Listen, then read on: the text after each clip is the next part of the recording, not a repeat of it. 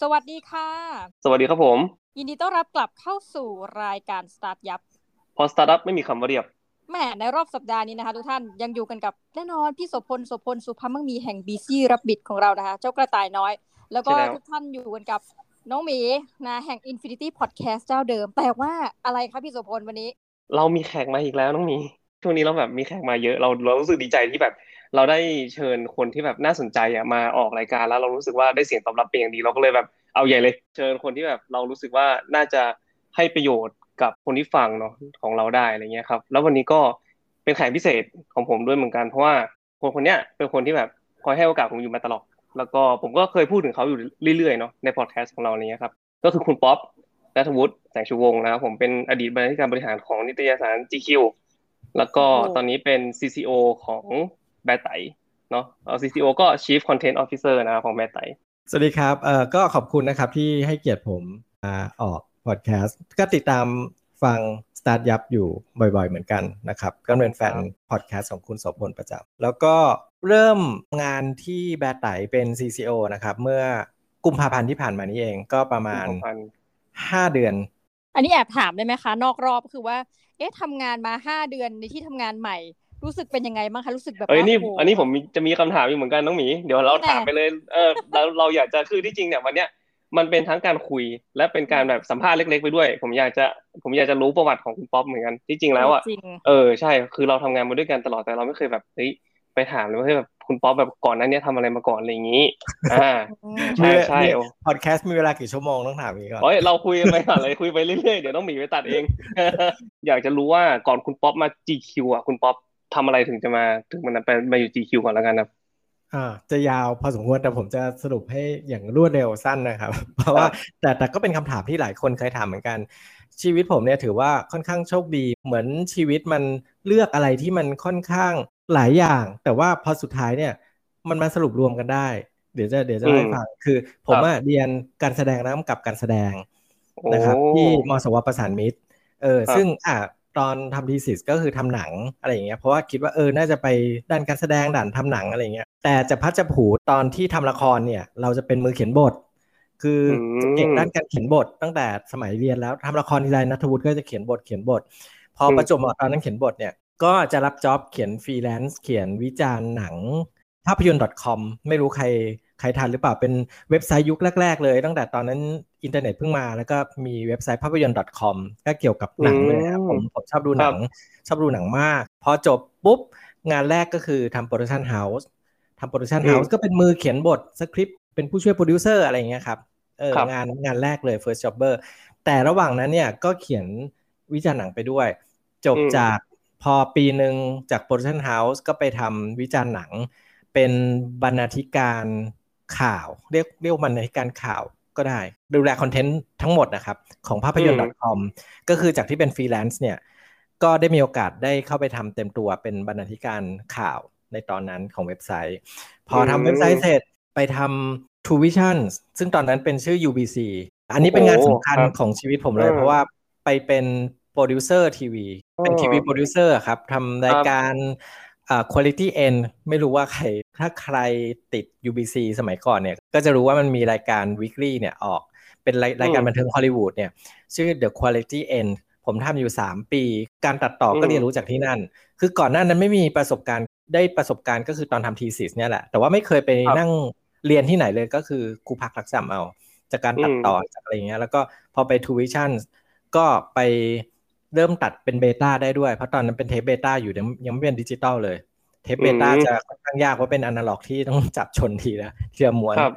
อะทีนี้ก็ทำ True Vision อยู่ 3 ปีเนี่ยทำโปรดิวเซอร์ทีวีโปรดิวเซอร์อยู่ 3 ปี ก็รู้สึกเลยอยากจะไปเมืองนอกอยู่สักเมืองนอกสักปีหนึ่ง ผมก็ไปอังกฤษปีหนึ่ง เออซึ่งหาเรื่องเหมือนไปเรียนภาษา เพราะว่าถ้าเกิดว่าเราครับไปโดยที่ไม่มีเหตุผลเนี่ยเราจะไปอยู่อืมอืมผมก็ไปเรียนภาษา ซึ่งโอเคก็ไปเรียนจริงๆนะ แต่ว่าระหว่างเรียนเนี่ยก็ได้ประสบการณ์ข้างนอกห้องเรียนเนี่ยเยอะกว่าใช่ไหมได้อืมไปทำงานที่อาริชพับเป็นเป็นเชฟที่อาริชพับใครจะเชื่อว่าผมเป็นอ่าเชฟที่อาริชพับด้วยนั่นสิอะ anyway ก็คือหนึ่งปีก็กลับมาที่ต้องกลับมาเร็วเพราะว่าเอ่อคุณแม่อยู่คนเดียวเพราะคุณพ่อเสียไปแล้ว ก็ไม่อยากให้คุณแม่ครับเขาอยู่คนเดียวตลอดหนึ่งอ่าปีโอเคอะ ก็กลับมากลับมาปุ๊บก็ได้งานทำนิตยสารนั่นอะเป็นครั้งแรกที่เข้าวงการนิสสันคือปี 2007อ่าทำของ King Power รู้สึกตอนนี้ยังมีอยู่นะผมไม่แน่ใจเออเป็นนิตยสารแจกสมาชิกของ King Power แต่เขาทำแบบพรีเมียมเลยนะครับ เป็นมีถ่ายแฟชั่นมีอะไรอย่างเงี้ยมีเนื้อหา แต่ว่าแจกเฉพาะสมาชิก King Power ก็ทำอยู่ประมาณ 3 ปี แล้วก็นั่นแหละ จากนั้นนะผมก็อยู่วงการนิตยสารตลอด หลังจากนั้นก็ทำ Around Magazine แจกให้ Citibank เออซึ่งก็ยังเป็นแมกกาซีนของ Corporate อยู่ ก็จะทำทำ Around อยู่ 3 ปีครับ จากนั้นก็ทำ Nylon Nylon Nylon โอเค เริ่มมาแฟชั่นละเริ่มเริ่มมาเริ่มมาหัวนอก หัวนอกก็เริ่มมาแฟชั่นจ๋าแต่จริง ๆ ทั้งอาราวและทั้ง Power อย่างที่กล่าวไปแล้วก็มีถ่ายแฟชั่นด้วยอะไรเงี้ยนะครับ แต่พอมา Nylon เนี่ยแต่แต่คุณป๊อปก็ไม่ได้สนใจเรื่องแฟชั่นตอนนั้นคือไม่ได้สนใจป่ะหรือว่ายังไง หรือว่าเริ่มเริ่มมี ผมไม่เคยสนใจแฟชั่นเลย แม้กระทั่งทำ GQ มาเจ็ดปีผมก็ไม่สนใจอะเดี๋ยวอนุญาตให้ถามตรงนี้ต่อทีนี้เนี่ยก็ทำไนลอน พอจากไนลอนเนี่ยก็ไปทำ GQ สิริรวมเนี่ยอ่าผมอยู่ GQ เนี่ยตอนสมัครไปทำตอนสมัครไปเนี่ยเป็นรองบรรณาธิการ ครับอยู่สามปี หลังจากนั้นก็ได้รับโอกาสให้ขึ้นมาเป็นบรรณาธิการบริหาร editor in chief เพราะว่าบรรณาธิการคนเก่าพี่โก้ลาออกผมก็ได้ขึ้นมา ก็อยู่ต่อเป็นบอกอีกสามปี แต่รวมๆมันจะประมาณหกปีกว่าๆกับเจ็ดปีฮะทั้งหมดที่อยู่ GQ ก็ถือว่า GQ นี่คือยาวที่สุดละใช่ไหมครับที่ใช่ใช่ใช่ไม่เคยทำงานยาวแบบนานขนาดเจ็ดปีขนาดนั้นอืมเจ็ดปีเลย แต่ผมก็รู้สึกว่าผมรู้จักคุณป๊อปครั้งแรกผ่าน GQ เนาะ ผมก็เลยจะเรียกว่าคุณป๊อป GQ อะไรเงี้ยครับใช่ใช่ใช่เออผมก็จะเรียกคุณป๊อป GQ แต่ว่าผมรู้สึกว่าคุณป๊อปอะมีมีความหลากหลายอะในตัวเองที่ที่เรารู้สึกว่าเฮ้ยมันคนคนหนึ่งอะครับมันมีความสามารถที่จะความสนใจเนาะที่คุณป๊อปแบบมีทั้งทำอาหารทำอาหารนี่คุณป๊อปคือชอบหรือว่าหรือว่ายังไงครับโอ้ผมทำอาหารไม่เป็นอ๋อแต่แต่เป็นเชฟได้คือแต่เป็นเชฟอ่าเป็นเชฟ Irish pub ด้วยนะครับ ไม่ได้เป็นแบบครัวไทยทำอาหารไทยแต่ว่าพอดี คือถ้าเราสั้นๆคือไปเจอน้องผู้หญิงคนหนึ่งคนที่เป็นคนไทย แล้วเขาทำเป็นทำที่ครัว Irish pub พอดีเขาก็ชวน พอไปชวนเนี่ยก็ก็ได้ไปทำแต่ว่าอาหารฝรั่งเนี่ยมันง่ายเออมันมันก็แบบเหมือนทอดเฟรนช์ฟรายหรือว่าหรือว่าสเต็กหรืออะไรเงี้ยมันก็มันไม่ได้ยากมากอะไรเงี้ย แต่ว่าก็ก็ได้เรียนรู้หลายๆอย่างครับ แต่พอมาทำนิตยสารจริง ๆ ตอนนั้นก็คือเริ่มพอทำของ King Power เนาะเสร็จปุ๊บ Nylon แล้วก็มา GQ ตอนนี้ครับมันเริ่มแบบ อานิตยสารเริ่มเข้ามาในชีวิตละแล้วก็คุณป๊อปก็เห็นเนาะทั้งแบบขาขึ้นและขาลงของนิตยสารด้วยถูกไหมที่แบบทำงานที่ GQ อะไรเงี้ยครับ ตอนนั้นอะ ที่คุณป๊อปทำงานที่ GQ อะครับ ตอนที่ขึ้นมาเป็นเป็นชีฟเนาะครับการบริหารเนี่ยครับพนักงานตอนนั้นมีกี่คน จริง ๆ ก็โครงสร้างเท่าเดิมนะครับ ประมาณสิบห้าคน หมายถึงเฉพาะกองบรรณาธิการนะครับ รวมเออก็คือนักเขียนแล้วก็ฝ่ายอาร์ตพิสูจน์อักษรอะไรเงี้ยสิบห้าคน แต่ไม่ได้รวมพวกบัญชีหรือพวก บุคคลหรืออะไรพวกนั้นพวกการตลาดอะไรเงี้ยอันนั้นเขาจะใช้รวมระหว่างโวกับ GQ ก็เป็นบริษัทใหญ่อีกอันนึงอ๋อโอเค แต่ว่าตอนนี้คือพอหลังจาก GQ เสร็จปุ๊บคุณพอก็คือมาสื่อออนไลน์เต็มตัว อันนี้คือแปลไต่คือแบบสื่อออนไลน์เต็มตัวถูกไหมครับใช่ครับก็เป็น CCO Chief Content Officer ทุกคนก็พูดว่าเอ้ยนิตยสารมันกำลังจะตายหรืออะไรอย่างเงี้ย แต่แต่ถ้าเกิดว่าคุณหนุ่ยพงสุขไม่ได้ชวนผมมาแบดไต่เนี่ยคือหนุ่ยเนี่ยเป็นเพื่อนผมสมัยมหาลัย เขาก็เคยชวนมาแบดไต่อยู่สักก่อนหน้านี้เขาก็เคยชวนแต่เหมือนชวนกึ่งเล่นกึ่งจริงอะเออแล้วตอนนั้นผมก็ยังแบบยังยังมีความสนุกอยู่ในการทำนิตยสาร GQ อะไรเงี้ยผมก็เลยแบบไม่ไปไม่ไป แต่พอตอนหลังเนี่ยสิ่งที่เขาเสนอแล้วก็ ตำแหน่งหรือว่าโครงสร้างที่เขาเริ่มจัดเนี่ยมันค่อนข้างชัดเจน คือก่อนหน้านี้ก็ต้องยอมรับว่าก่อนแบตไตเขาก็ค่อย ๆ เติบโตมา แต่ว่าเขามาเปรี้ยงมากเลยเมื่อปี 2 ปีที่ผ่านมาทุกอย่างมันค่อนข้างชัดเจน แล้วก็ที่สำคัญคือเขาเริ่มมีไลฟ์สไตล์เข้ามาเกี่ยวข้อง คือก่อนหน้านี้เขาชวนผมก็บอกว่า จะชวนผมไปทำไมคือเทคผมไม่ได้รู้เรื่องอะไรขนาดนั้นเลย แต่ว่าเขาบอกว่าเออให้มาดูด้านไลฟ์สไตล์แล้วก็ให้มาปรับ ผมชอบคำที่บอกว่าให้มาทำให้แบตไตหล่อขึ้น ไปปรับภาพลักษณ์อะครับ ซึ่งถ้าเกิดว่าใครติดตามแบรไตเนี่ยก็จะเห็นว่า 5 เดือนที่ผ่านมาเนี่ยผมเข้าไป 2 เดือนแรกผมก็เปลี่ยนปรับอาร์ตปรับทุกอย่างคือ พอเราทำนิตยสารความละเอียดความไม่เป๊ะความสีอันนี้ไม่ได้ดีไซน์อันนี้ไม่สวยอะไรเงี้ยผมก็จะเป็นคนจี้จุกจิก ผมก็ไปลื้อหมดเลยก็เนี่ยครับก็ตอนนี้ก็ยังพยายามลื้ออยู่ที่ที่ยังไม่เข้ารูปเข้ารอย ครับ ตอนนี้คุณป๊อกอาจจะต้องอธิบายให้ฟังว่าแบรไตที่จริงมันมีหลายส่วนใช่ไหมครับ มันไม่ใช่แค่แบรไตอย่างเดียวละ มันมีทั้งแบบแบร์ไต่บีฟแบร์ไต่นู่นนั่นนี่อะไรเงี้ยครับ คุณพอปฏิบัติให้ฟังได้ไหมมันคือยังไง คือแบร์ไต่เนี่ยก็คือแบร์ไต่หลักเนี่ยคือ ถ้าเป็นเว็บไซต์เนี่ยทุกอย่างอยู่รวมกันนะครับ แต่ถ้าเกิดว่าเป็นโซเชียลมีเดียเนี่ยจะแยกโดยเฉพาะ Facebook อย่างเงี้ย ก็จะเป็น Facebook ของแบร์ไต่หลักก็คือสีน้ำเงิน ถ้าเกิดว่าใครเห็นไอคอนก็คือแบร์ไต่สีน้ำเงิน แล้วก็จะแยกมาเป็นไลฟ์สไตล์ ก็จะเป็นแบไต๋ Buzz ก็จะพูดเรื่องทั้งไลฟ์สไตล์แล้วก็เป็นข่าวฮือฮาเรื่องแปลกๆ วงการบันเทิง แล้วก็ถัดไปก็จะเป็นแบไต๋ Brief ซึ่งอันนี้เพิ่งเกิดเมื่อต้นปีที่ผ่านมา ก็เป็นข่าวข่าวรอบโลก ข่าวเทคโนโลยี ข่าวนวัตกรรมใหม่ๆ ครับ ซึ่งมีไลฟ์ข่าวตอนเช้าทุกเจ็ดโมงเช้าหนึ่งชั่วโมงจันทร์ถึงศุกร์แล้วก็ยัง Brief เนี่ยยังเน้นเรื่อง การเงินด้วย การเงินคริปโต แล้วก็เรื่องการงานแรงบันดาลใจอะไรต่างๆครับแต่ว่าตอนที่เปลี่ยนจากสื่อสิ่งพิมพ์ครับไปเป็นสื่อออนไลน์คุณป๊อปแบบเปลี่ยนเยอะไหมในมุมของตัวเองครับ มีหลายคนถามคำถามนี้อีกเช่นกัน แล้วก็เป็นอย่างหนึ่งที่อย่างที่ผมกล่าวไปเมื่อกี้ว่า ผมตัดสินใจอยู่นาน เพราะว่าผมทำนิตยสารมาสิบกว่าปี แล้วนิตยสารเนี่ยเป็นสิ่งที่ผมรักมาก ใช้คำว่ารักเลยแหละเพราะว่า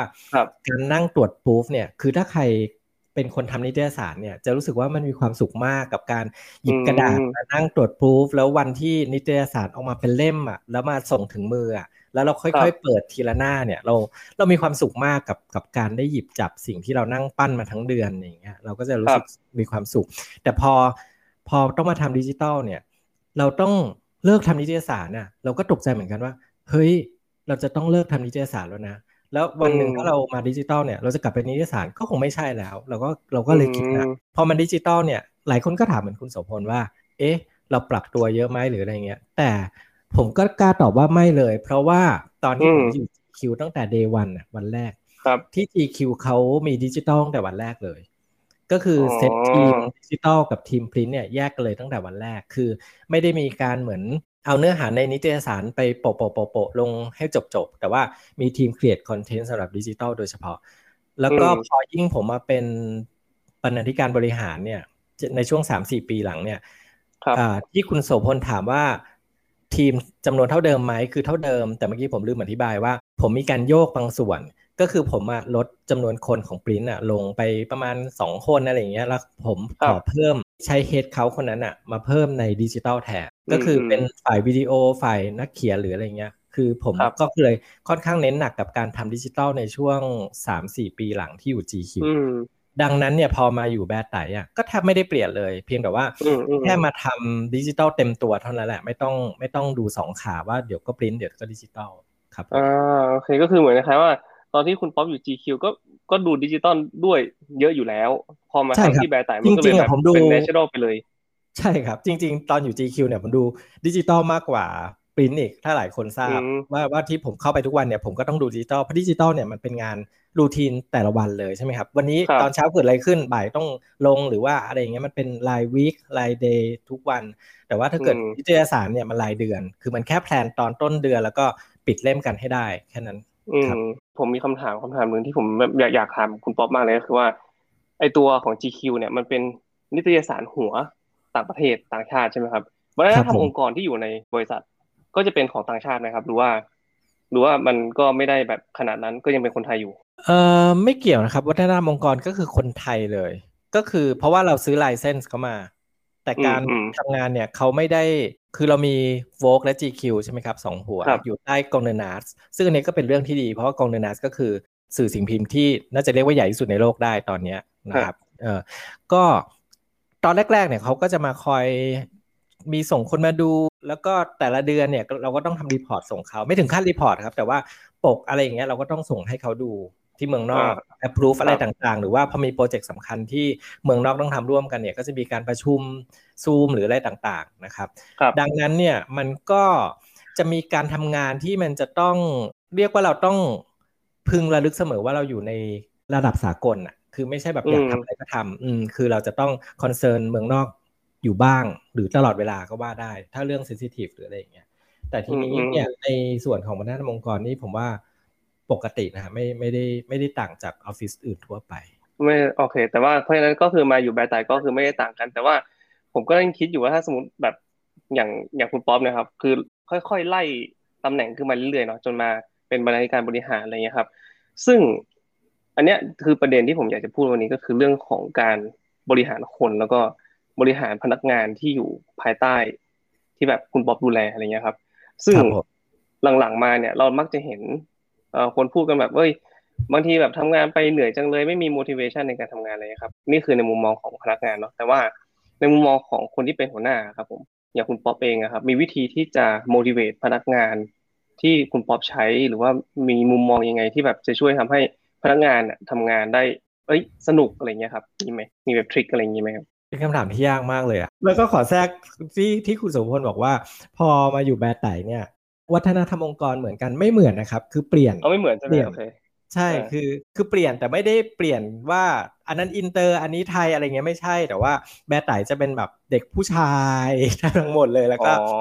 เออมันจะเป็นเหมือนเหมือนแบบคล้ายๆแบบอารมณ์ geek ๆมาอยู่ด้วยกันไหมเด็ก ๆ แบบสนุกอะไรอย่างเงี้ยไหมใช่ใช่ใช่อารมณ์อารมณ์แบไต๋แล้วแล้วอาทิตย์แรกๆอะอันนี้ผมเล่าให้ฟังเลย ผมต้องเข้าประชุมแทบทุกประชุมไงครับมันจะมีประชุมแต่ละฝ่ายเนี่ย ผมเป็น CCO เนี่ยผมต้องเข้าทุกประชุมเลย มีการประชุมอันเดียวที่ผมนั่งแล้วผมก็นั่งเงียบไม่พูดอะไรเลย คือ Thailand Game Show Thailand Game Show ก็คือเกี่ยวกับเรื่องเกม ผมไม่รู้เรื่องเลยว่าเขาคุยเรื่องอะไรเกมอะไรคือเกมบอร์ดหรือว่าเกมอะไรเกมเกมที่เขาเล่นมือถืออะไรเงี้ยครับหรือว่าเกมคอนโซลอะไรเงี้ยปะใช่เกมคอนโซลเกม PS5 อะไรอย่างเงี้ยคือทุกอย่างซึ่งซึ่งเราซึ่งเราไม่เคยเล่นเลยใช่ไหมไม่รู้เรื่องเลย ผมไม่รู้เรื่องเลย แกเจนเรื่องอะไรเงี้ยผมยังพอรู้เรื่องยังพอได้เนาะเรื่องเกมเนี่ยผมไม่รู้เรื่องเลยนั่นแหะมันจะมีหลายอย่างที่ผมพอไปแบตไตผมก็ต้องเรียนรู้จากน้องๆเออแต่ผมอาจจะไม่ต้องรู้ทั้งหมดก็ได้ไงแต่ผมต้องรู้ว่าเออเขาคุยอะไรกันอะไรอย่างเงี้ยครับทีนี้ถามว่าการสร้าง motivation ใช่ไหมยากยากจริงๆนะ ตอนที่คุณสมพลบอกว่าจะชวนผมมาคุยเรื่องนี้ผมคิดเลยว่า ผมจะคุยอย่างไร เพราะว่าถ้าเกิดใครเคยทำงานกับผมอะอันนี้ผมบอกได้เลยว่า ผมจะเป็นคนที่ค่อนข้างละเอียดและเข้มงวดมากเออแต่เข้มงวดไม่ได้แบบว่า หยิบไม่เรียวตีหรือว่า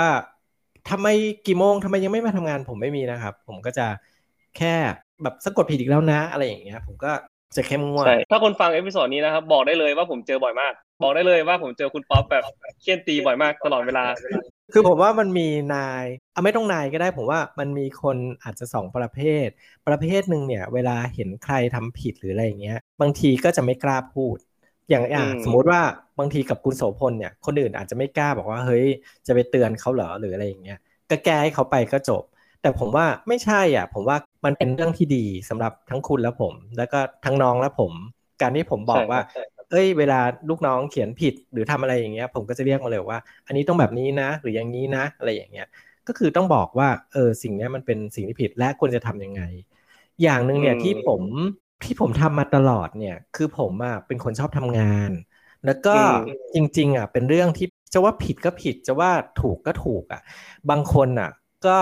บางคนที่ค่อนข้างซีเนียเนี่ยเขาก็จะบอกว่าบางเรื่องอะ ไม่ต้องทำก็ได้ เออ ก็ให้เด็กมันทำหรืออะไรอย่างเงี้ยแต่ผมเนี่ยผมเป็นคนชอบเขียนบทความเขียนอะไรอยู่แล้ว บางทีผมว่างเนี่ยผมจะเขียนแล้วผมเป็นคนเขียนเร็ว บางทีแบบชั่วโมงผมเขียนจบแล้ว หรือบางเดือนครึ่งชั่วโมงผมเขียนปุ๊บปุ๊บปุ๊บปุ๊บผมเขียนจบอะไรเงี้ย ผมก็เขียนให้น้องเพราะผมอยากเขียน คือผมไม่ได้คิดว่า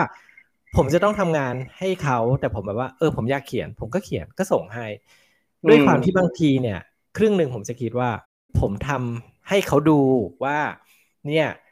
นายนะ บรรณาธิการบริหารนะเขายังเขียนงานมากกว่าเราซะอีก เออ เราก็น่าจะผลักดันตัวเองเขียนให้เท่านายเปล่าวะหรือว่าบางทีผมก็ไปทำงานที่ ผมไม่ได้ไม่ใช่เป็นตอนอยู่ GQ เนี่ยผมเข้างานค่อนข้างสายนะ แบบสิบเอ็ดโมงสิบโมงครึ่งสิบเอ็ดโมงอะไรอย่างเงี้ยเออแต่เชื่อไหมว่ามีลูกน้องหลายคนมาก อันนี้เดี๋ยวจะเผาน้องด้วยเนี่ย ยังเข้างานสายกว่าผมอีกอะไรอย่างเงี้ย ซึ่งผมก็คิดในกรณีเดียวกันกับการทำงานเนี่ย บางทีผมคิดว่า เฮ้ย บางทีต้องอย่าไปช้ามาก ต้องรีบไปเร็ว ทั้งๆที่จริงๆแล้วเนี่ย ผม บางวันไม่ต้องเข้าก็ได้ ผมอยากเข้าบ่ายก็ได้นึกออกคือบางทีบางคนก็ไม่ต้องเข้าฟิตเลยก็ได้เออ แต่ผมคิดว่า เอ้ยไม่อะ ผมต้องเข้า เพราะว่าจะต้องเป็นตัวอย่างที่ดีให้ให้น้องๆ แต่สุดท้ายเนี่ยเมื่อกี้ที่บอกไปว่าไม่อาจจะผิดหรือถูกก็ได้ คือน้องบางคนก็เห็นนะแต่น้องบางคนก็รู้สึกว่า เออเดี๋ยวพี่ป๊อปมันก็เขียนเองแหละ ก็ไม่ต้องเขียนนึกออกไหมครับ คือ ในเมื่อคนมันก็มีสองประเภทอะ ดังนั้นพอเราทำเนี่ย มันก็มีทั้งแง่ดีและแง่ไม่ดีอะ แต่ว่าอย่างเงี้ยครับในฐานะของหัวหน้าอะไรเงี้ยครับคุณป๊อปการที่เราเจอลูกน้องที่ดี อย่างเช่นว่า อะเขา motivate ตัวเองที่แบบเอ้ยจะเขียนงานที่ดีๆออกมาอะไรเงี้ยคุณป๊อปคือคุณป๊อปมีวิธีการที่จะพุชเขาให้แบบ go further ไหมหมายถึงแบบทำไม่ดีกว่านี้อะไรเงี้ยก็คือผมจะค่อนข้างเฝ้าจับตาดูน้องนะคำว่าเฝ้าจับตาดูไม่ได้แบบไปไปยืนดูนะ แต่ว่าดูว่าแต่ละคนเนี่ยทำอะไร แล้วก็คือคือเราต้องรับรู้ผมว่าตรงเนี้ยเป็นเรื่องที่หัวหน้าจำเป็นต้องรู้นะ ว่าคนนี้ทำอะไรอยู่ คนนี้ผลงานเป็นยังไง เออลองอ่านงานเขาซิลองดูวิดีโอเขาตัดซิหรืออะไรเงี้ย ซึ่งอย่างที่ผมบอกว่าตอนอยู่ GQ เนี่ย ตอนนั้นงานมันไม่ได้เยอะเท่าที่แบตไตผมก็ครับวิดีโอทุกตัวหรือว่างานเขียนทุกอันผ่านผมหมด ผมก็เลยต้องอ่านต้องดูทุกชิ้นทุกทุกวิดีโออะไรอย่างเงี้ย ดังนั้นผมก็จะเห็นว่าเออน้องคนนี้เก่งด้านนี้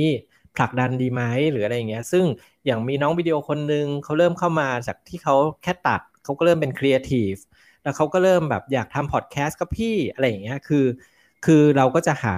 เหมือนพอรู้ว่าน้องเริ่มสนใจอะไรอย่างเงี้ย เราจะให้โอกาสเขาว่าให้เขาลองทำลองทำดูซิเออ work ไหมอะถ้า work อะดีอะไรเงี้ยก็จะมีการปรับตำแหน่งก็เคยนะ ว่าเออคนนี้ไปด้านเนี้ยได้ดีก็คือให้เขาไปสุดเลยดีกว่าอะไรเงี้ย แต่ทั้งหมดทั้งมวลก็คือมันต้องใช้เวลาทดลองแบบอาจจะ หกเดือนหรือหนึ่งปีอะไรเงี้ยว่า น้องคนนี้น่าจะผลักดันไปด้านไหน แล้วแบบเนี้ยครับ อย่างที่ผมอยากจะทัชตรงนี้นิดนึงเพราะว่าไอตัวที่คุณป๊อปบอกครับ เรื่องไอตัวของแบร์ไตอะด้วยความที่มันเป็นวัฒนธรรมที่แบบเป็นเด็กๆที่เขาเรียกว่าไงไฟแรงด้วยเนาะอ่าแล้วก็เป็นเป็นคนหนุ่มอะไรเงี้ยครับ การทำงานณตอนเนี้ยครับ มีการเปลี่ยนแปลงไหมจากโควิดหมายถึงแบบหลังๆมาเนี่ยผมผมได้ยินบ่อยมากเลยคือแบบเอ่อ work from home เนี่ยคือ คนจะอยาก work from home แล้วคนจะไม่อยากเข้าออฟฟิศอะไรเงี้ยครับ ตรงเนี้ยสำคัญกับคุณป๊อปหรือว่าแบร์ไตยังไงบ้างไหมครับคืออย่างที่ผมเรียนให้ทราบว่าผมมาตั้งแต่กุมภาใช่ไหมครับ ซึ่งตอนกุมภาเนี่ย เหมือนตอนนั้นโควิด มันอยู่ในช่วงที่เริ่มซาใช่มันจะมีช่วงหนึ่งที่ประมาณกุมภามีนาเริ่มซา ช่วงนั้นผมผมก็เข้าออฟฟิศแต่ว่าเหมือนองค์กรเนี้ยไม่ได้บังคับให้ทุกคนเข้าออฟฟิศทุกวัน เพราะว่างานบางทีเป็นงานตัดต่องานออกไปถ่าย หรือว่างานที่ทำจากบ้านได้อะไรเงี้ยเขาก็ไม่ได้บังคับให้ต้องเข้าออฟฟิศทุกวัน แต่จะมีหัวหน้าแต่ละแผนกที่จะต้องคอย report แล้วก็จะมีการประชุมกันทุกวัน ทุกวันก็คือเปลี่ยนแผนกไปเรื่อยๆ แต่ว่าหัวหน้าเนี่ยต้องคอยตอบได้ว่าน้องคนนี้ทำอะไร ถ้าเกิดว่าสิ่งนี้ส่งช้าก็จะต้องโทษหัวหน้า คือไม่เชิงโทษหรอก แต่ว่าหัวหน้าต้องเป็นคนตอบได้ว่าทำไมน้องคนนี้ส่งงานช้าอะไรอย่างนั้นนะฮะ ก็คือ มีมีแต่หัวหน้าแต่ละแผนกคอยรับผิดชอบ ทีนี้เนี่ยมันก็เกิดปัญหานะครับ พอในช่วงที่ต้อง work from home แบบจริงจัง อย่างที่ตั้งแต่เมษายนเนี่ย ตอนนี้ผมทำงานที่บ้านมาจะสามเดือนละ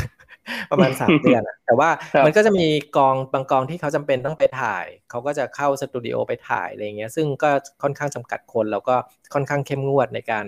รักษามาตรการโควิดนะครับ ทีนี้เนี่ยมันก็เกิดปัญหา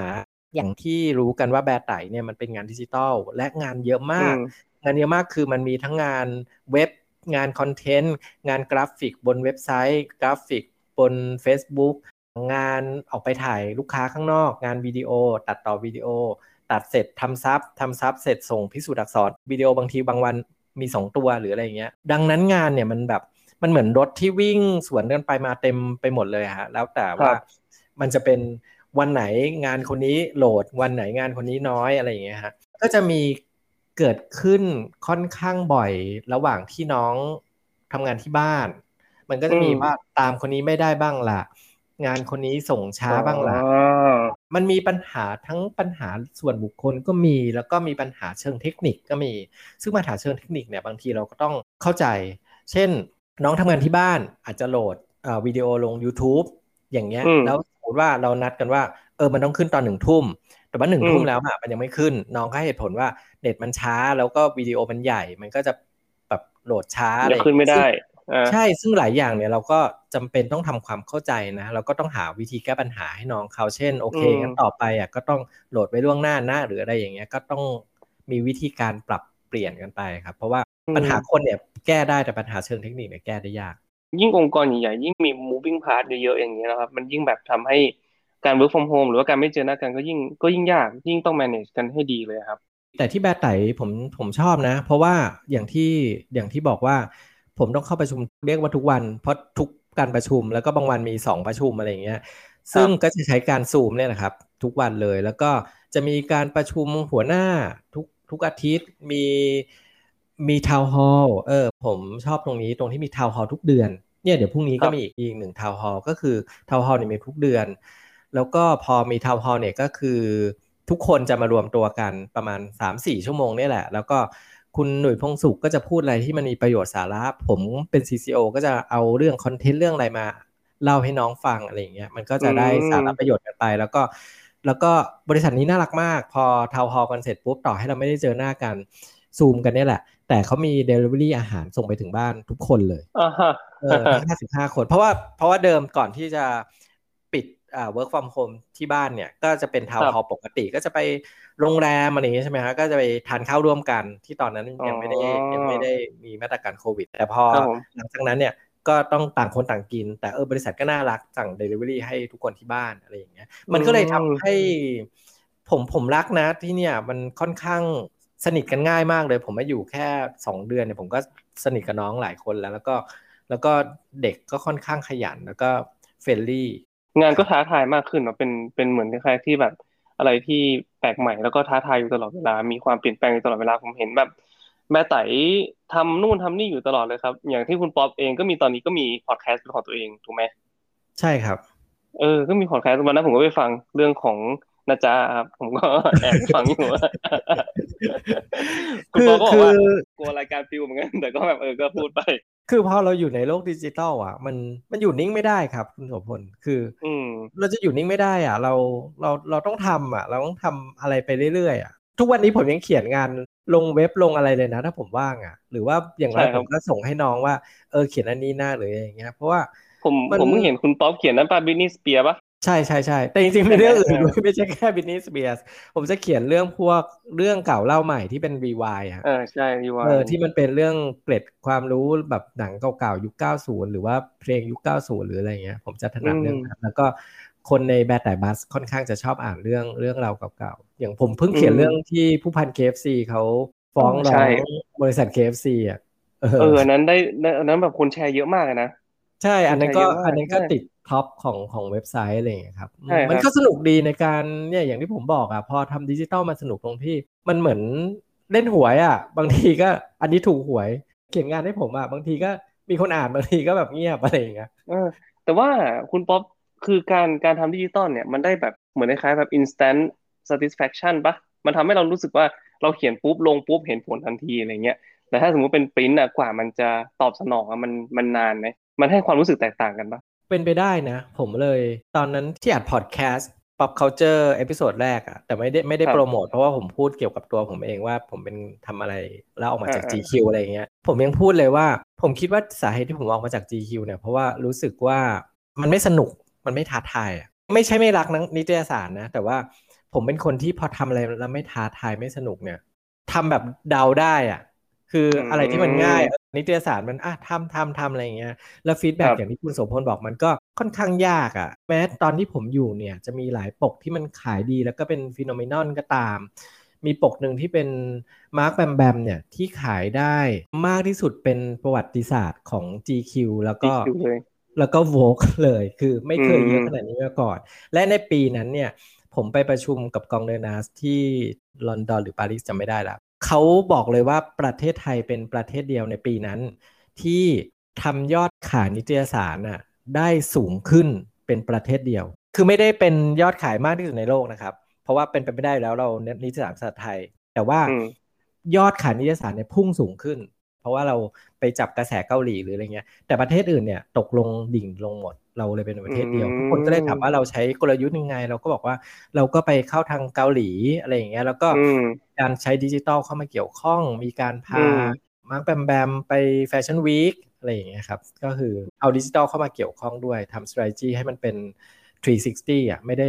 ขายแต่ปิดอย่างเดียว เอาดิจิตอลมาเกี่ยวข้องเนี่ยมันมีทั้งเบื้องหลัง behind the scene มันมีการปล่อยออกมาก่อนหน้านั้น มันมี teaser มันมีการทำอะไรหลายอย่างเนี่ย ผลที่ได้มันจะมีประสิทธิภาพมากกว่าเยอะเลย เหมือนผมเห็นปกติเวลาคุณป๊อปจะปล่อยนิตยสารคุณป๊อปจะปล่อย teaser มาก่อนเบื้องหลังว่าแบบจำได้ว่ามีเล่มหนึ่งที่เวียเวียขึ้นปกแล้วก็ คุณป๊อปเอาภาพที่แบบเวียไปถ่ายในสตูดิโอที่มันเป็นอ่างอาบน้ำมันไม่ใช่อ่างอาบน้ำเขาเรียกว่าอะไรนะบ่อน้ำหรอแล้วให้เวียเข้าไปนั่งแล้วก็แบบถ่ายรูปอะไรเงี้ยครับจำได้อยู่เลยอะพอรูปมันออกมาปุ๊บอะมันเหมือนอยู่บนชายหาดเนี่ยที่ทั้งที่มันไม่ใช่แต่มันแบบอยู่บนอยู่ในสตูดิโออะไรเงี้ยเวลาเราทำอะไรเนี่ยเราต้องคิดแล้วว่าวิดีโอจะเป็นยังไง การโปรโมทจะเป็นยังไง คือเราต้องคิดไปข้างหน้า ซึ่งมันก็ยากนะ เพราะว่าเพราะว่านิตยสารเนี่ยเขาถ่ายกันล่วงหน้าประมาณเกือบ2 เดือน ภาพปกภาพอะไรอย่างเงี้ยเราก็ต้องทำงานล่วงหน้า เราต้องคิดล่วงหน้าว่าในตอนนั้นเป็นยังไง อันนี้เป็นอาจจะเป็นคำถามสุดท้ายเพื่อที่จะปิดตรงเกี่ยวกับ motivation เนาะอะคุณป๊อปบอกว่าการ motivation คนอื่นอะ อาจจะทำได้ยาก แต่ว่า motivation ของตัวเองอะครับ คุณป๊อปมีไหมคือคุณป๊อปบอกว่าคุณป๊อปแบบชอบทำงานที่ท้าทายอันนั้นคือ motivation อย่างหนึ่งละมีอะไรไหมแบบมีเทคนิคอะไรไหมที่แบบจะคอย motivate ตัวเองให้ทำให้พัฒนาอยู่ตลอดเวลาอะไรเงี้ยครับ เป็นคำถามที่ยากอีกเหมือนกัน เพราะว่า เพราะว่าหลังๆเนี่ยผมเริ่มอ่าน มีบทความหลายคนเหมือนกันที่เริ่มเขียนว่าจริง ๆ แล้วทำงานเนี่ย ทุกคนจะต้องแบบว่าต้องมี passion ใช่ไหมจะต้องมี passion ถึงจะทำงานได้อะไรอย่างเงี้ยอืมจนหลาย ๆ คนอะ เริ่มกลับมาบอกว่า ไม่ต้องมี passion หรอกก็ทำไปอะไรอย่างเงี้ยอืมเออทำไปให้ดีที่สุดหรืออะไรอย่างเงี้ย ซึ่งมันก็ค้านกันอยู่แหละเพราะมันมีทั้งสองแบบ ผมรักการทำงานมั้ง ผมเป็นคนอยู่เฉยไม่ได้อะ สมมติว่า เจอ article หรือเปิดมาเจออะไรตอนแบบห้าทุ่มครึ่งอะจะนอนแล้วอะยังเคยเลยแบบเปิดไฟกลับมานั่งเขียนงานให้จบ ให้ได้เลยอะไรเงี้ย เพราะว่าอืมเคยเป็นว่าไม่รู้คุณสมพลน่าจะเป็น ผมคิดว่าคุณสมพลมีบางอย่างคล้ายๆ ผม คือถ้าเกิดเราเห็นอะไรตอนนั้นนะห้าทุ่มครึ่งอย่างเงี้ยแล้วเรากำลังจะนอน แล้วเราเอ้ยเดี๋ยวเช้าเพื่อค่อยเขียน นอนไม่หลับ นอนไม่หลับทั้งคืน คือจะคิดเรื่องเนี้ย วนไปวนมาแบบ จนตอนหลังรู้ว่าเขียนมาเลยให้จบจบๆแล้วเชื่อไหมว่าเคยมีหลายอาร์ติเคิลมากที่อยู่ใน GQ เนี่ยที่เป็นเรื่องแบบวิพากษ์วิจารณ์สังคมหรืออะไรต่าง ๆ เนี่ยส่วนใหญ่เนี่ยจะเป็นงานเขียนที่ เขียนตอนดึกๆ แบบเนี้ยห้าทุ่มครึ่งเที่ยงคืนเนี่ยแล้วเขียนเร็วมากเหมือนแบบยี่สิบนาทีสามสิบนาทีอะเขียนเสร็จ เออ เหมือนในหัวคุณป๊อปมันเขียนไว้แล้วป่ะอันนี้คือ process ของผมนะคือแบบบางทีเนี่ยเราอ่านเสร็จปุ๊บเนี่ยเรานั่งคิดถึงมันแบบตลอดเวลาเลยอะแล้วแบบในหัวเนี่ยเราเรียบเรียงไว้แล้วไงตุ๊บตุ๊บตุ๊บตุ๊บตุ๊บถูกต้องใช่ใช่ แต่แต่ถ้าเกิดผมเชื่อว่าถ้าเกิดเช้าเนี่ย ผมเขียนเนี่ยอาจจะไม่เสร็จหรืออาจจะช้าหรืออาจจะไม่ดีเท่ากลางคืนก็ได้ เพราะทุกอย่างมันพรั่งพรูออกมามันแบบว่าปุ๊บปุ๊บปุ๊บปุ๊บมันอัดอั้นเอาไว้แล้วเนี่ย พอมันปล่อยมามันงานมันก็ทั้งเร็วแล้วงานมันก็สดด้วยโอเคน้องหมีเดี๋ยวนะน้องหมีเงียบเลยอะไม่ไม่ก็นั่งฟังอยู่อย่างแบบมีความสุขค่ะว่าแบบเออเขาคุยอะไรกันในเรื่องของวงการหนังสือใช่เนาะคือน้องหมีต้องเข้าใจว่าผมกับคุณป๊อปเนี่ยทำงานด้วยกันแบบโหสามปีแล้วเนอะคุณป๊อปเนาะน่าจะสามปีแล้วนะที่เราทำงานด้วยกันใช่ไหมครับ ผมชวนคุณมาเขียนตั้งแต่เล่มไหนอะโอ้ยตั้งแต่ GQ อะนิตยสารอะผมจำไม่ได้แล้วนิตยสารเล่มไหนแต่ว่า ผมจำได้ว่าคุณป๊อปชวนผมมาประมาณปี 2018สี่ห้าปีอะอะใช่คุณป๊อปทักมาในเพจในเพจของผมมั้งแล้วก็คุณป๊อปบอกว่าเออเนี่ยพอดีไปอ่านเดอะเนิร์ดแล้ว Microsoft มาเออแบบเออสนใจ อย่ามาให้แบบเออลองดู tech หน่อยไหมอะไรเงี้ยเขียน tech หน่อยไหมผมก็แบบป๊อปก็บอกมาจาก GQ โอ้ดีจังเลยอะไรเงี้ยโอ้ไม่น่าเชื่อเลย GQ ติดต่อมา แล้วก็ตอนนั้นก็คือแบบนั่งคุยกันตั้งนานนะว่าเอออยากจะเขียนงานแบบไหนอะไรเงี้ยครับแล้วก็คุณป๊อปก็ให้โอกาสผมนะเขียนทั้งนิตยสารแถมไม่พอให้เขียนออนไลน์ด้วยอะไรเงี้ย คือแบบครับผมกับคุณป๊อปเนี่ยทำงานด้วยกันมาโดยตลอดไม่ว่าจะเป็นทางนิตยสารออนไลน์เสร็จปุ๊บมาแบร์ไต่คุณป๊อปก็บอกว่าเออเนี่ยมันน่าจะมีงานที่เหมาะอยู่ลองมาเขียนตรงนี้ตรงนี้ไหมอะไรเงี้ยซึ่งคือจะบอกว่าไงเดียคุณป๊อปเป็นคนที่ให้โอกาสผมมาโดยตลอดเนาะแล้วก็เจอกันแค่ประมาณเจอกันสองครั้งเองเนาะคุณป๊อปเนาะที่เราที่เราทำงานด้วยกันมา ใช่ครับเออนี่ตอนแหละนี้คไปรับเชียงใหม่คือก็ไม่มีโอกาสได้เจอ ใช่วันนั้นมาเชียงใหม่ก็ไม่มีโอกาสได้เจอกัน แต่ว่าก็คือเนี่ยเราก็คุยกันออนไลน์ตลอด แล้วก็แบบเออเวลาอย่างที่คุณป๊อปบอกอะเวลาเรามี บทความอะไรที่น่าสนใจหรือว่าเรื่องหัวเรื่องที่แบบเราสนใจอะไรเงี้ยเราก็จะโยนให้กันทั้งทั้งๆที่บางทีก็ตีหนึ่งตีสองคุณป๊อปก็รู้ว่าแบบผมส่ง message ไปหาคุณป๊อปอะคุตีณหนึ่โสงตีพสลองจะเขียนคุณโสพลจะส่ง article มาให้ผมตลอดแบบประมาณสิบ article ได้ต่อต่อหนึ่งสัปดาห์ ก็คือเนี่ยครับน้องหมีคือแบบเราทำงานด้วยกันมาตลอดนะแล้วก็ผมจะรู้ว่าคุณป๊อปเนี่ยเป็นคนที่ค่อนข้างที่จะเนียบแล้วก็เป็นคนที่แบบรู้ว่าเวลาแบบอันไหนที่น่าสนใจอะไรเงี้ยเขาก็จะหยิบประเด็นที่ค่อนข้างที่จะเก่ง คุณป๊อปจะเป็นคนที่ motivate ผมค่อนข้างที่จะเยอะ เวลาแบบมีอะไรที่สนุกสนุกอะไรเงี้ยคุณป๊อปก็จะแบบเอ้ยสมพลเอ้ยประเด็นนี้น่าสนใจนะลองไหมอะไรเงี้ยประมาณเนี้ยครับ ผมก็เวลาคุณป๊อปโยนมาก็จะเอ้ยเออเออเออเอาแบบนี้แบบนี้ไหมสนุกดี ผมแทรกได้ไหมผมรู้ว่าแล้วผมจะพูดอะไร ได้ คือตอนที่ผมเกริ่นตอนที่เล่าประวัติอันยาวเฟือยของผมนั่นน่ะ ที่ผมบอกว่าทุกอย่างมันค่อนข้างที่จะเป็นเส้นทางที่มันค่อนข้างที่จะมาบรรจบพบกันอย่างดีอะคืออะไรรู้ไหม คือครึ่งหนึ่งอะ ก่อนหน้านั้นผมทำนักเขียนใช่ไหมครับ ถ้าจะว่าครันะบนักเขียน แต่อีกครึ่งหนึงเนี่ย ผมทำวิดีโอคือเป็นทีวีโปรดิวเซอร์ใช่ไหมตัดต่อเป็นอะไรอย่างเงี้ยพอมาอยู่ GQ เนี่ย หลายอันมาก ผมไปช่วยน้องทำวิดีโอ ตอนสมัยเป็นรองบอกรเนี่ย ผมตัดวิดีโอเองหลายตัวมาก ผมตัดอืมเองตัดวิดีโอเองวิดีโองาน Men of the Year เนี่ยผมตัดเองทั้งหมดเลย ผมไม่ยอมให้คนอื่นตัด ผมบอกผมขอตัดเองอะไรเงี้ยผมก็ตัดตัดตัดอะไรอย่างเงี้ยแล้วพอมาอยู่แบร์ไต่เนี่ย มันก็จะมีความรู้ในเรื่องวิดีโอเราก็คอมเมนต์น้องได้คือไม่ได้เราเราไม่ได้แน่นอนแหละเราไม่ได้มานั่งตัดแล้ว แต่เราคอมเมนต์ได้ว่า เอ้ยต้องอย่างนี้เอาซูเปอร์ใหญ่ขึ้นใหม่มามาหน่อยไหมเอาตรงนี้ขึ้นตอนต้นดีกว่าอันนี้ปิดที่หลังอะไรเงี้ยผมก็จะคอมเมนต์ได้แล้วก็ประจวบเหมาะกับพอไปทำ GQ เนี่ยมันได้ รู้เรื่อง มันไม่เชิงเรื่องแฟชั่นอะแต่มันเป็นเรื่องรสนิยมเรื่องสไตล์เรื่องอะไรต่างๆเงี้ยความความกริปความความเนี้ยความอะไรอย่างเงี้ย ใช่ ผมก็จะมาจับปรับแต่งอะไรต่างๆ เนี่ย ซึ่งเชื่อไหมคือมีtown hall ครั้งหนึ่งเนี่ยมาเล่าให้เด็กๆในแบไต๋ฟังเนี่ย บางเรื่องเขาก็ไม่รู้ ผมคิดว่าเฮ้ยเรื่องพวกนี้เขาน่าจะรู้ ผมหมายถึงในเชิงไลฟ์สไตล์อะไรเงี้ยนะครับ ที่เขาไม่เคยทำอย่างเช่นมีไหมอย่างเช่นการแต่งตัวอะไรเงี้ยบางทีผมก็บอกทำไมไม่ เสื้อสูทเรียกว่า blazer นะ blazer ต้องใส่จับกับอย่างนี้อะไรอย่างเงี้ยคือผมบอกคือไม่ได้บอกให้น้องไปแต่งตัวนะ แต่ว่าเผื่อเขาจะได้เอาไปใช้ในการแต่งตัวพิธีกรอะไรเงี้ยให้ถูกต้องหรืออะไรเงี้ยคือเล็กๆน้อยๆอย่างเงี้ยหรือว่าการแนะนำว่า backdrop ควรเป็นสีอะไร พิธีกรใส่เสื้อสีนี้ backdrop เป็นสีอะไรหรืออะไรเงี้ยหรือการถ่ายภาพ การถ่ายภาพนี่ผมเข้าไปช่วยได้มาก เพราะว่ามันใน Show No Limit แบไต๋นี่อยู่ในบริษัท Show No Limit ก็จะมีอีก unit หนึ่งที่ชื่อมาดันมาดันดอทฟันมาดันเนี่ยจะเป็น เพจ แล้วก็เว็บไซต์ที่เกี่ยวกับสายวายฮะสายสายสายดาราสายวายอะไรเงี้ยเขาก็จะมีแบบถ่ายแฟชั่นเด็ก ๆ อะไรอย่างเงี้ย ผมก็จะไปคอยช่วยน้องเขาแบบเออการถ่ายแฟชั่นซึ่งซึ่งน้องแบบได้รับอะไรเยอะมากเพราะว่าเออผมยูจีคิวผมถ่ายแทบจะทุกอาทิตย์เรื่องแฟชั่นเนี่ยผมก็จะไปคอยแนะนำอะไรต่างๆเขาดังนั้นถึงได้บอกว่า พอมาอยู่ที่ที่เนี่ย ผมเลยใช้ทุกอย่างที่ผมเก็บมาตามเส้นทางเนี่ย ได้ทั้งหมดเลย อืมรวมถึงเรื่องการเขียนด้วย ถึงแม้ว่าจะไม่ได้ผลิตออกมาเป็นปริ้นก็ตาม แต่ว่าเรื่องการเขียนเราก็ยังใช้ได้อยู่ในการแนะนำการสะกดการเปลี่ยน head เป็นอย่างนั้นอย่างนี้ ภาษาอังกฤษก็ได้ใช้อะไรต่างๆ ได้ใช้หมดเลย อืม อืม มันเหมือนคล้ายๆว่าตอนเนี้ย ทุกอย่างมัน skill ทุกอย่างที่คุณป๊อปเรียนมา มันได้เอาออกมาใช้แล้วก็แสดงศักยภาพอย่างเต็มที่เนาะ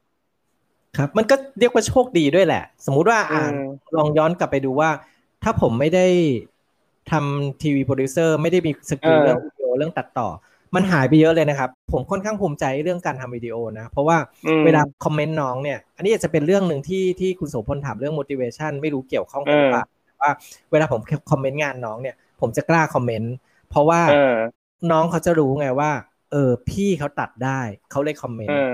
คืออย่างอย่างผมอะเป็นคนคนหนึ่งที่ถ้าใครไม่ค่อยรู้เรื่องเนี่ย สมมติว่าคนนั้นอะไม่ได้รู้เรื่องนี้ทำไม่ได้อะ แล้วมาคอมเมนต์ผม ผมจะไม่ค่อยเชื่อนะ อันนี้ก็จะเป็นเรื่องเออผมคิดว่าเด็กก็เป็นเหมือนกันแหละคนอื่นก็เป็นเหมือนกันแบบว่าพูดไปเรื่อย วิจารณ์ไปเรื่อยตัวเองทำได้หรือเปล่าล่ะอะไรเงี้ย แต่พอผมความน่าเชื่อถือด้วยเนาะใช่ครับ แต่พอผมรู้สึกว่าผมทำได้แล้วผมพูดภาษาเดียวกับเขาผมเข้าใจว่า frame เท่านี้ crop อย่างนี้ซูเปอร์ขึ้นอย่างนี้อะไรอย่างเงี้ยคือคุยภาษาเดียวกับเขาทำให้เขาเห็นเนี่ยเขาก็เชื่อเขาก็เชื่อว่าเออ หัวหน้าทำได้ หัวหน้าก็เลย comment ได้อะไรอย่างเงี้ยอืม เออนี่ก็เป็นมุมมองที่ดีนะ เรื่องของการที่แบบว่าใช้ประสบการณ์ที่ตัวเองเคยผ่านมาเนาะให้เป็น motivate ของพนักงานด้วย ให้เขาแบบ เออ เห็นว่าเอ้ยนี่หัวหน้าทำแบบนี้แบบนี้อะไรประมาณนี้ อันหนึ่งที่แบบอยากถามค่ะ เพราะว่าหลังจากที่แบบคุณป๊อปแบบเปลี่ยนจากโอเคหนังสือโอ้โหมาทั้งเป็นโปรดิวเซอร์เนาะแล้วก็มีบทบาททำออนไลน์ content มีสิ่งหนึ่งอะที่เราอยากจะถามมาก ซึ่งอาจจะแบบไม่ได้เกี่ยวข้องกับหัวข้อวันนี้มากนะคะแต่ว่ามีความรู้สึกว่าหลายคนเนี่ย หนึ่งคอนเทนต์มันก็เหมือนเหมือนกัน สมมติวันไหนมีดราม่าเรื่องอะไรในสังคม ก็จะมีเรื่องเหมือนเหมือนกันนะคะแต่ว่ามีอีกข้อหนึ่งที่สังเกตก็คือว่า เออหนึ่งคือเออเข้าใจว่าไอ้อย่างดราม่านี่ก็อาจจะต้องเล่นเนาะแต่ว่าวันหนึ่งล่ะ ถ้าเกิดวันหนึ่งเรามาเป็นท็อปิกเรามาเป็นเหยื่อเหมือนเราเขียนบทความเรื่องอะไรสักอย่างอะแล้วมันเกิดเป็นดราม่าขึ้นมาอะไรเงี้ยจะมีวิธีการแก้ไขปัญหานั้นยังไงนะคะแล้วก็อีกประการหนึ่งปรากฏว่าเราก็อาจจะเห็น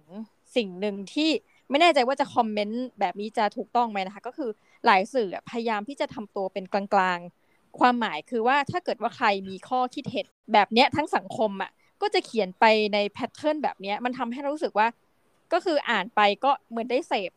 เรื่องเดียวกันเหมือนกันแล้วทุกคนก็จะไม่มีใครกล้าแบบทำอะไรในเชิงตรงข้ามที่แบบแรงๆ เพราะว่ากลัวกระแสสังคมตีกลับนี่อาจจะเป็นเหมือนคำถามก้อนใหญ่ๆรวมๆ คืออยากจะรู้ว่าแบบ how to deal with drama เมื่อเกิดขึ้นกับองค์กรเราเนาะอย่างเป็นการสื่อ แล้วก็แบบทำยังไงให้แบบ content เราแบบไม่ bland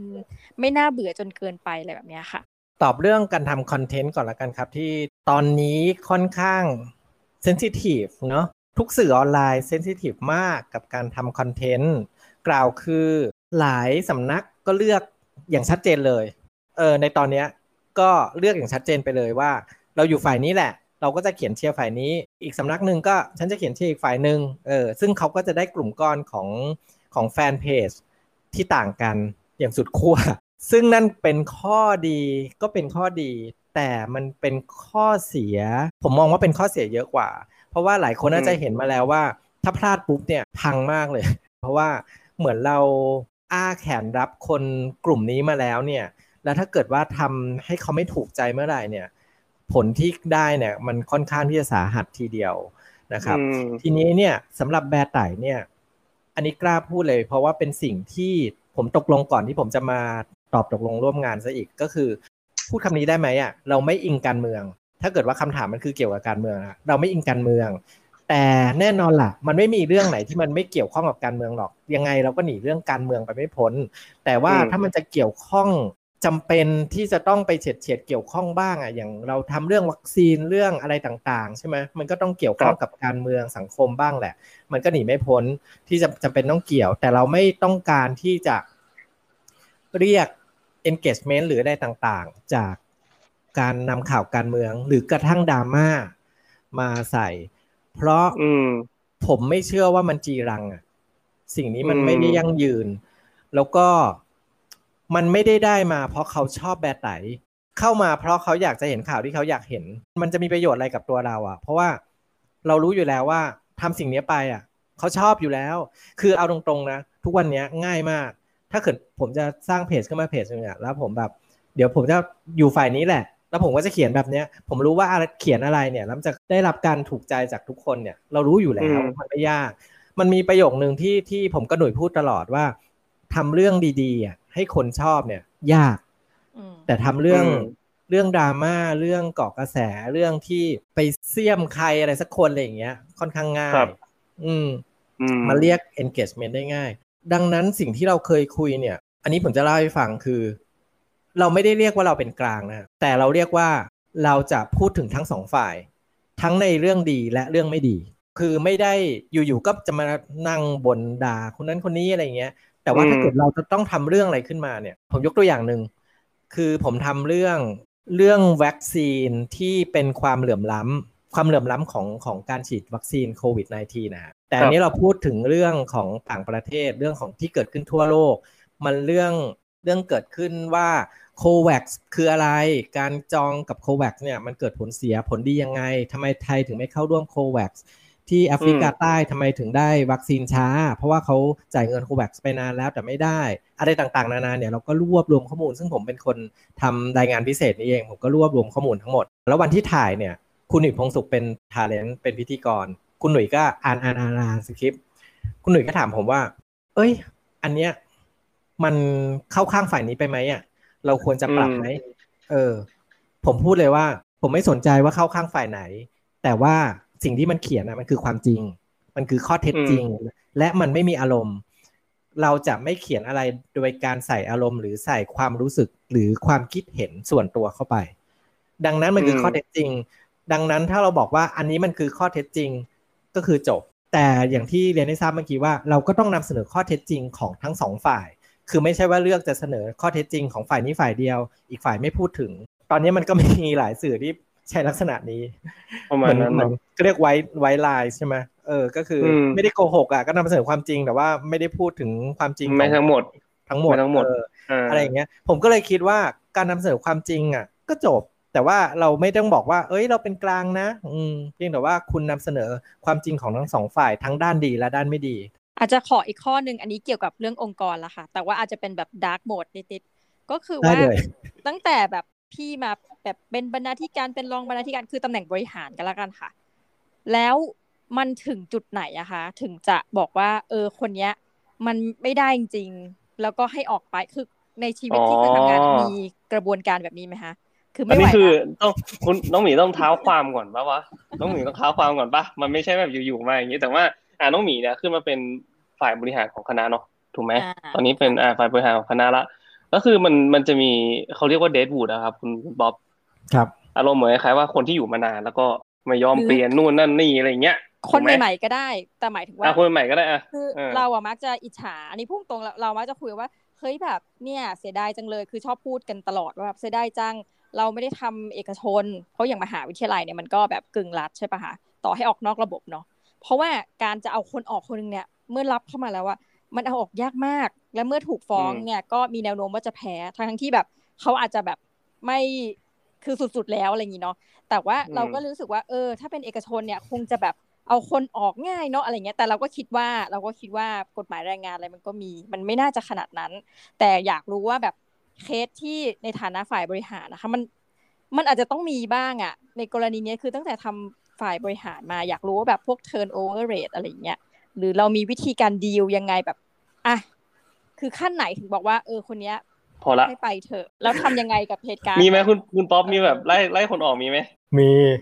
นี่ไม่เคยเล่าให้ใครฟังเลยนะนี่เป็นทีแรเอาไม่ไหนกมาก็คือมันเหนื่อยนะ การเป็นตำแหน่งบรรณาธิการบริหารเนี่ยหรือมามา CCO เนี่ย CCO ยังไม่ได้แข่งลิตอะไร แต่ตอนเอายังยังเป็นใช่ไหมบกโอเค GQ เนี่ยเหนื่อยมาก แล้วก็มีมีเกิดขึ้นน่าจะสองครั้งมั้งไม่ใช่ครั้งเดียวด้วยนะแต่ว่าครั้งที่จำได้เลย จริงๆมันก็คล้ายกันอะคือเอาตรงๆนะ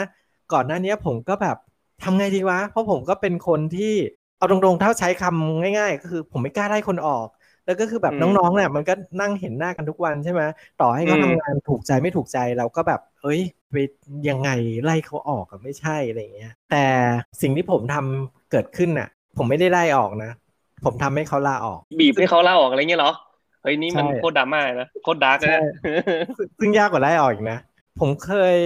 คืออย่างนี้อย่างที่บอกว่าผมเนี่ยเป็นคนจู้จี้จุกจิกอยู่แล้ว แล้วก็แต่ผมไม่เคย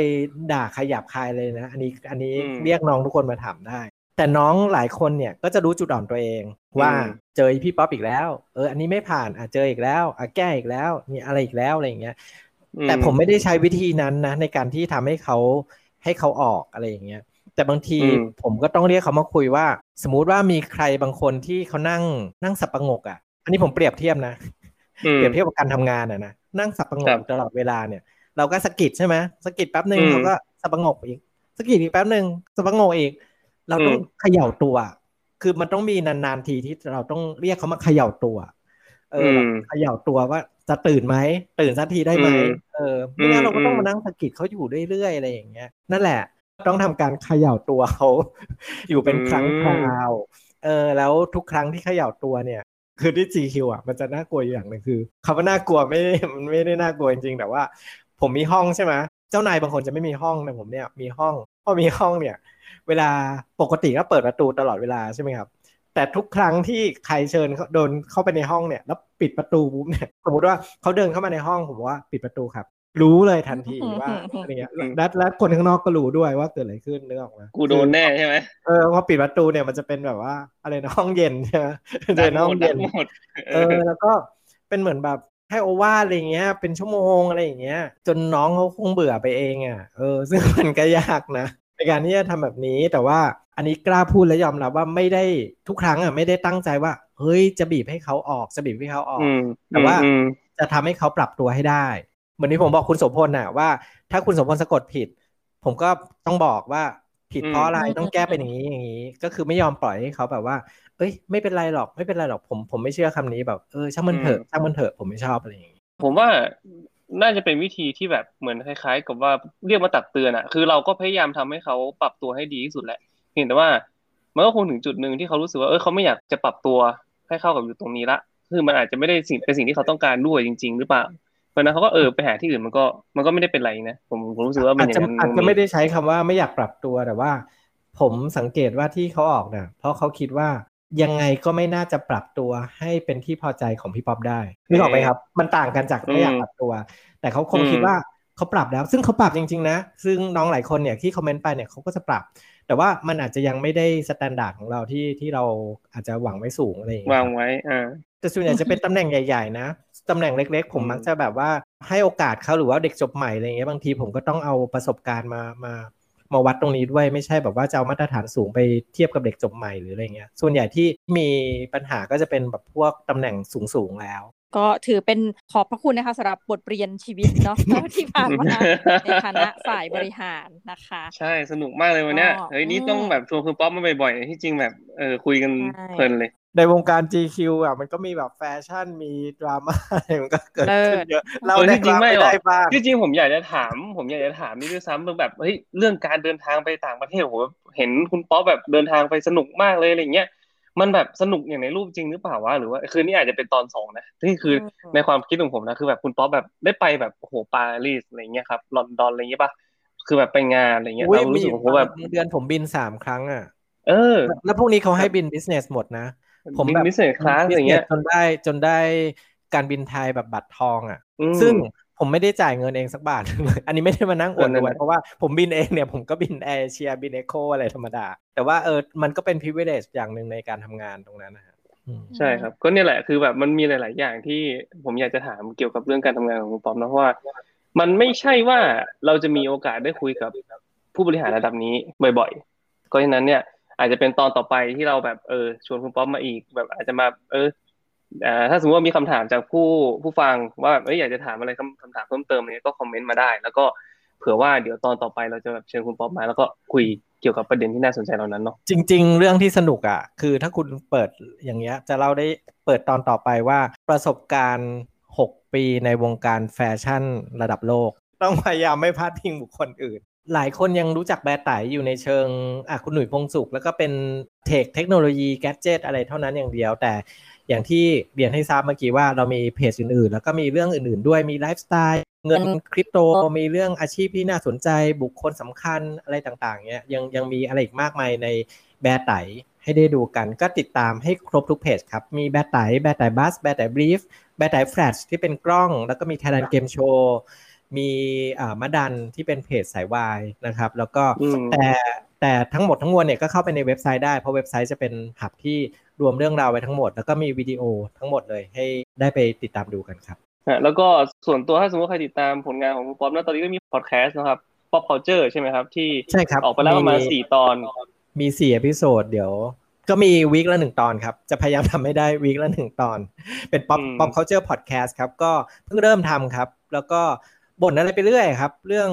เรื่องแต่ไม่ได้จะพยายามจะอิงการเมืองนะครับ ตอนนะจ้านั่นมันแบบอยากพูดพอดี แต่ว่า แต่ถ้าใครได้ฟังจริงๆแหละจะคิดว่าผมก็ไม่ได้ไปอิงการเมืองไม่ใช่ไม่ใช่คิดว่าการใช้คำเนี่ยมันมันสำคัญคุณป๊อปมีอย่างหนึ่งครับ ก็คือว่าไอตัวแบไต๋พอดแคสต์เนี่ยมันเพิ่งเริ่มคุณป๊อปเริ่มทำมันมีมาก่อนนั่นมันชื่อถ้าเกิดว่าใครเข้าไป search เนี่ยมันจะชื่อแบไต๋ Pod ซึ่งแบไต๋ Pod เนี่ยก่อนหน้านี้เป็นคุณหนุ่ยพงศ์สุขเขาทำแล้วก็ เหมือนมันเกิดขึ้น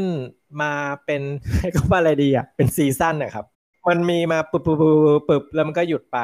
แล้วเดี๋ยวเนี่ยก็จะเพิ่งเริ่มให้มันเกิดขึ้น แต่อยากให้มันเกิดขึ้นเป็นรูทีนทุกวีคไปเรื่อยๆครับ เดี๋ยวลองดูว่าจะทำได้ยาวนานแค่ไหนโอเคครับได้เลยนะคะ ก็สำหรับวันนี้ต้องขอขอบคุณท่านผู้ฟังมากนะคะ ที่ติดตามเรากันจนจบรายการนะแล้วก็สัปดาห์หน้าจะกลับมาพาทุกท่านไปพบกับเรื่องอะไร อย่าลืมติดตามกันนะคะสำหรับวันนี้ ทั้งน้องหมีนะคะ พี่ป๊อปแล้วก็พี่โสพลสุภาพมังมี เราสามคนต้องขอลากันไปก่อนนะคะ สวัสดีค่ะ สวัสดีครับ สวัสดีครับ